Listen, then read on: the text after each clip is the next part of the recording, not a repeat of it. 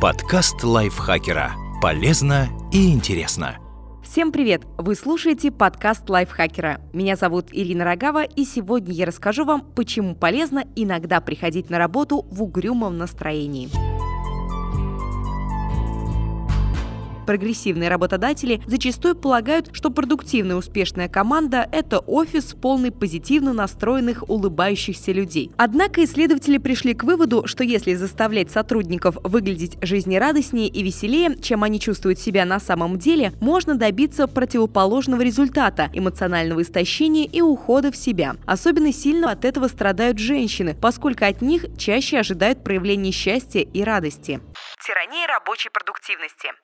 Повальное увлечение позитивным рабочим настроением появилось не так давно под влиянием исследований о связи продуктивности сотрудников с их хорошим настроением. Казалось бы, попытки повысить удовлетворенность работников должны приносить пользу как самим работникам, так и руководству. Однако стратегии корпоративного счастья довольно быстро приводят к нежелательным результатам. В зависимости от того, где вы работаете, попытки поднять ваш боевой дух могут выглядеть по-разному, начиная от пятничной пиццы и заканчивая предписаниями для работников служебного кафетерия изображать радость с раннего утра до поздней ночи. В долгосрочной перспективе такие поверхностные манипулятивные техники ничего не дадут, так как быстро станут привычными и перестанут впечатлять. Порой даже действительно благие намерения, такие как возможность работать из дома, могут привести к ослаблению границ между работой и частной жизнью. Это опасно тем, что негласный запрет на личные эмоции распространится на все сферы жизни. Правильный баланс может быть соблюден тогда, когда работодатель старается создать теплую рабочую атмосферу и при этом понимает, что у сотрудников есть жизнь вне работы, которая неизбежно влияет на их настроение. Не нужно класть все на алтарь продуктивности, теряя при этом уважение к личной жизни сотрудников. Необходимость изображать радость в течение длительного времени чревата проблемами с физическим и психическим здоровьем, начиная от депрессии и заканчивая заболеваниями сердечно-сосудистой системы. Нельзя стать счастливее, постоянно подавляя негативные эмоции. Исследователи из Мичиганского университета пришли к выводу, что натянутая дежурная улыбка портит настроение ее обладателю и может даже привести к тому, что человек захочет бросить работу. Было также подмечено, что женщинам подавление негативных эмоций дается тяжелее, чем мужчинам.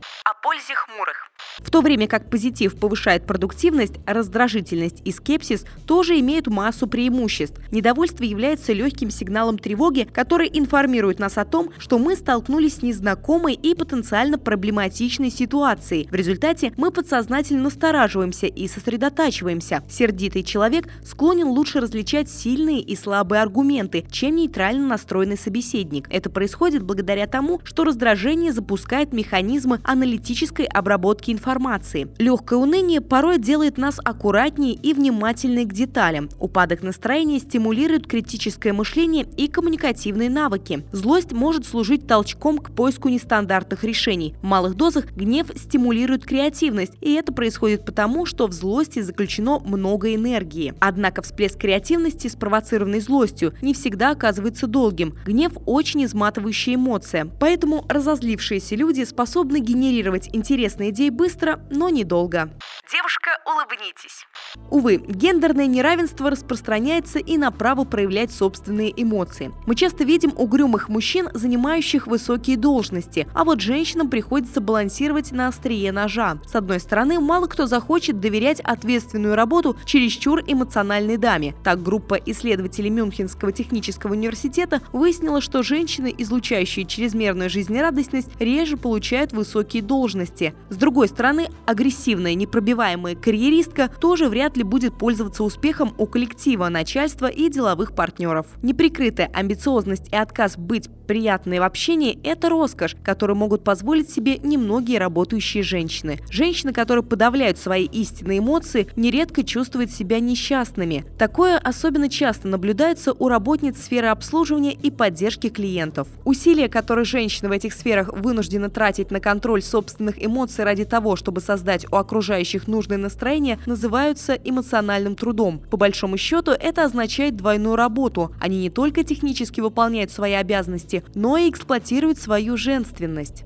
Бремя эмоционального труда лежит преимущественно на представительницах рабочего класса. Высококвалифицированным сотрудницам легче отвоевать себе право на угрюмость, чем женщинам, занятым в сфере обслуживания.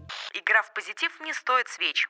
Все сотрудники, а особенно женщины, выигрывают, когда их эмоциональное состояние не диктуется руководством и когда им не пытаются манипулировать ради выгоды компании. Какие бы усилия ни прилагали руководители, чтобы настроить команду на позитив, в долгосрочной перспективе это никого не заставит работать быстрее и лучше. Угрюмый профессионал ничем не уступает веселому профессионалу и уж точно ценнее довольного дилетанта. Подкаст лайфхакера.